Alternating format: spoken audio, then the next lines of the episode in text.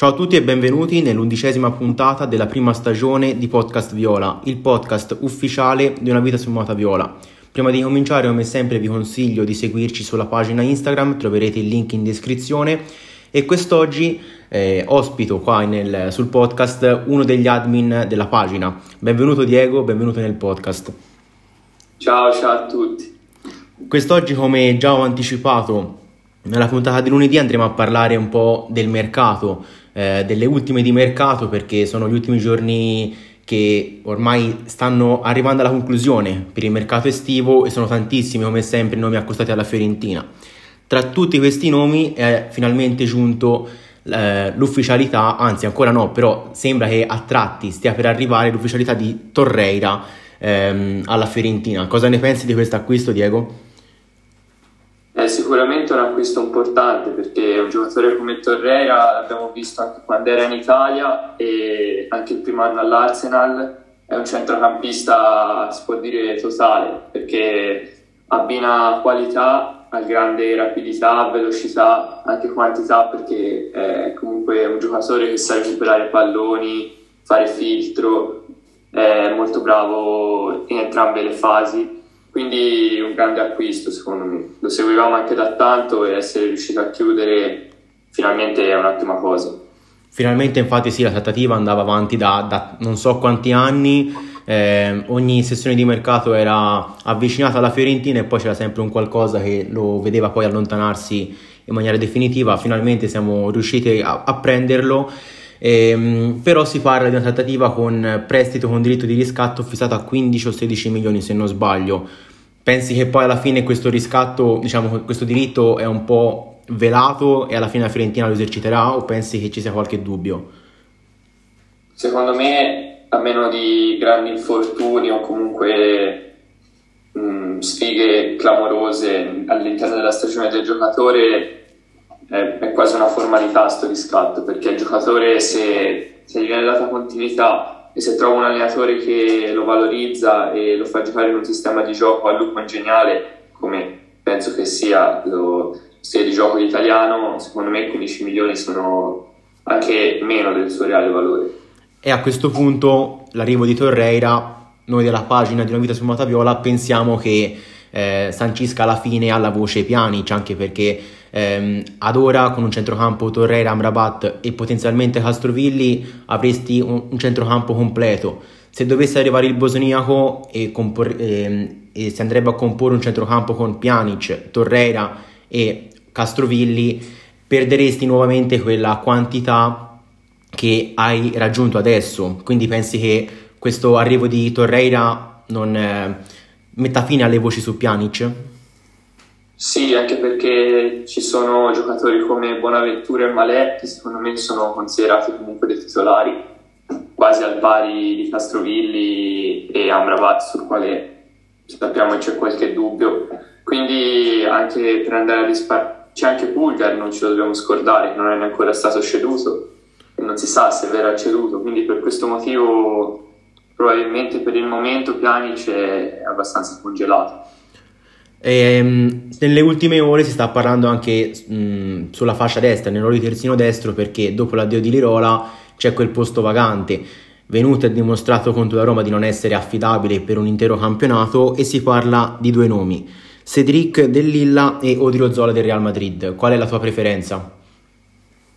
Allora, sono intanto due giocatori che sicuramente farebbero fare un upgrade da Venuti, perché abbiamo visto che eh, Venuti può fare la riserva tranquillamente, però quando poi si parla di andare magari a giocare all'Olimpico, abbiamo visto gli errori che, che ha commesso, tante precisioni, poca spinta e serve di più. Sicuramente eh, Selic è un giocatore solido che sa fare entrambe le fasi, che ha fisico, abbiamo visto anche quest'anno in Europa League contro il Milan, ha fatto delle ottime prestazioni, è un giocatore che però ha spinta, diciamo un giocatore equilibrato, completo.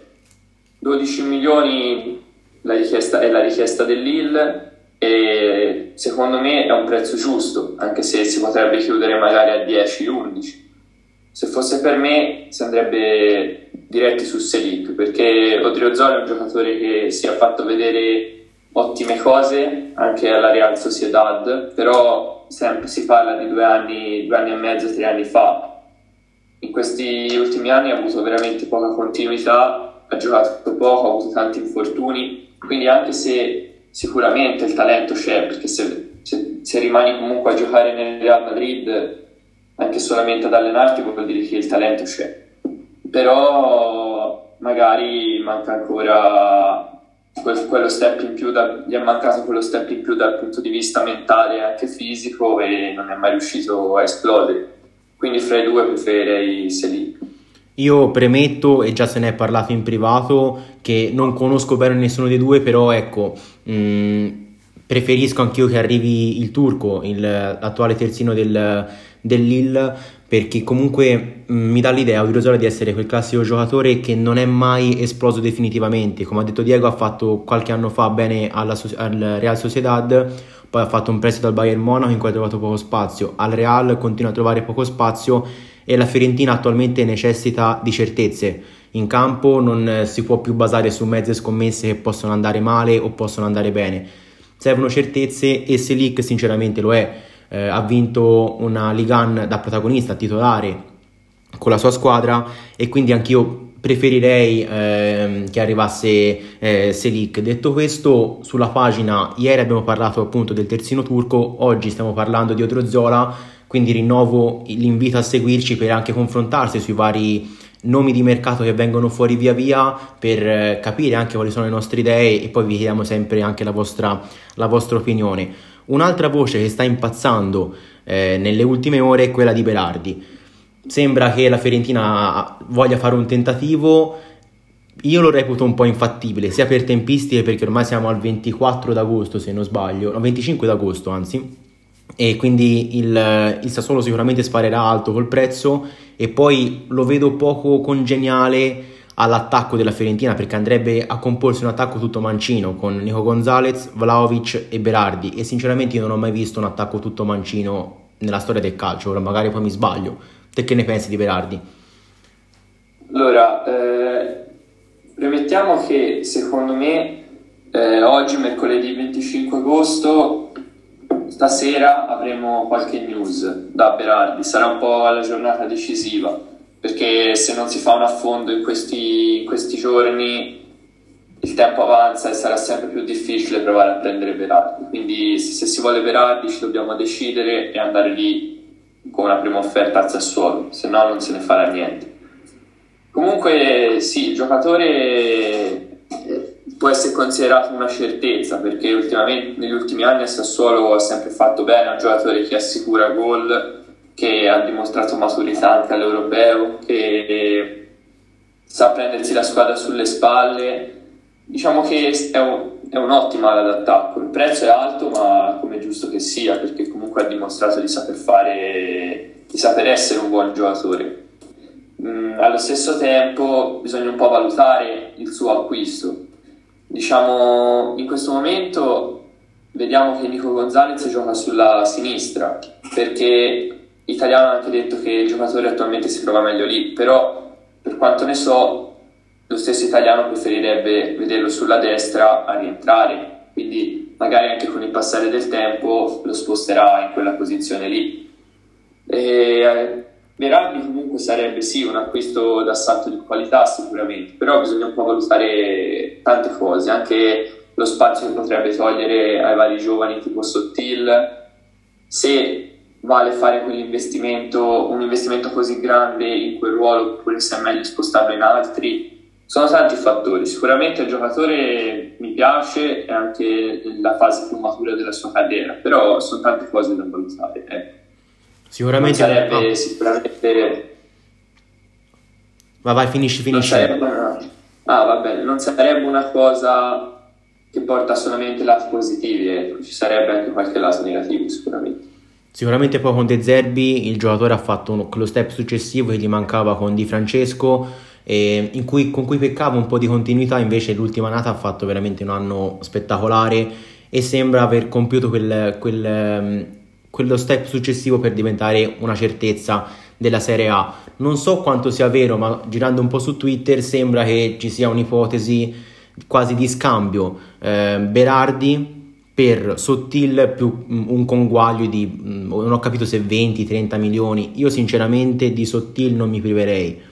Non so te come la pensi, cioè so che sei anche te un amante di Sottil, ma non so se ti priveresti del ragazzo per arrivare a Berardi. No, sinceramente no. Cioè io mi tengo Sottil, cioè se deve arrivare Berardi che arrivi al di là del, di Sottil perché intanto per una questione numerica, cioè se dai via un'ala per prenderne un'altra siamo punto a capo.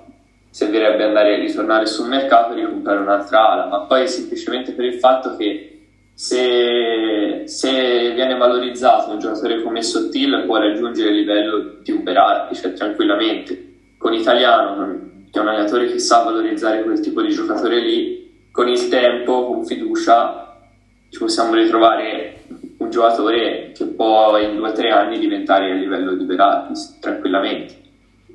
L'importante è dargli fiducia, farlo, farlo, giocare con continuità perché se continua questo, ovviamente io non dico che mh, mm, debba avere il posto fisso, però se fa vedere le qualità, se quando entra in campo dà quello sprint in più è anche giusto che abbia più responsabilità sto ragazzo perché una volta che è andato al Cagliari ha fatto sei mesi in cui ha avuto continuità ha fatto veramente vedere tutte le sue enormi qualità. E non capisco perché ci sia tutto questo scettic- scetticismo eh, intorno al giocatore a Firenze. Sembra che veramente abbia fatto del male a qualcuno per l'odio che attira ogni qualvolta che scende in campo. Sì, questo è un po' tipico perché vediamo, succede spesso, diciamo, è successo spesso a Firenze.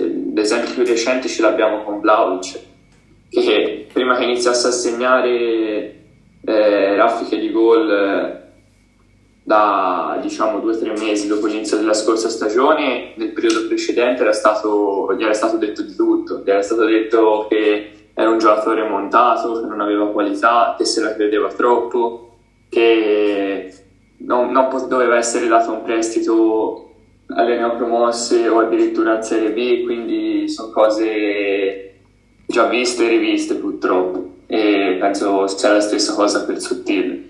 Un giocatore sicur- sicuramente lui come Vlaovic sono due giocatori che credono molto nelle loro potenzialità, ma io non ci vedo niente di male perché se se non credi nelle sue potenzialità, un po' di presunzione ci vuole diciamo, a questi livelli, se no non, non, ci rimani. Devi essere convinto di te stesso ed è una cosa che ti aiuta anche a superare alcuni momenti difficili che ci possono essere all'interno, all'interno di una carriera.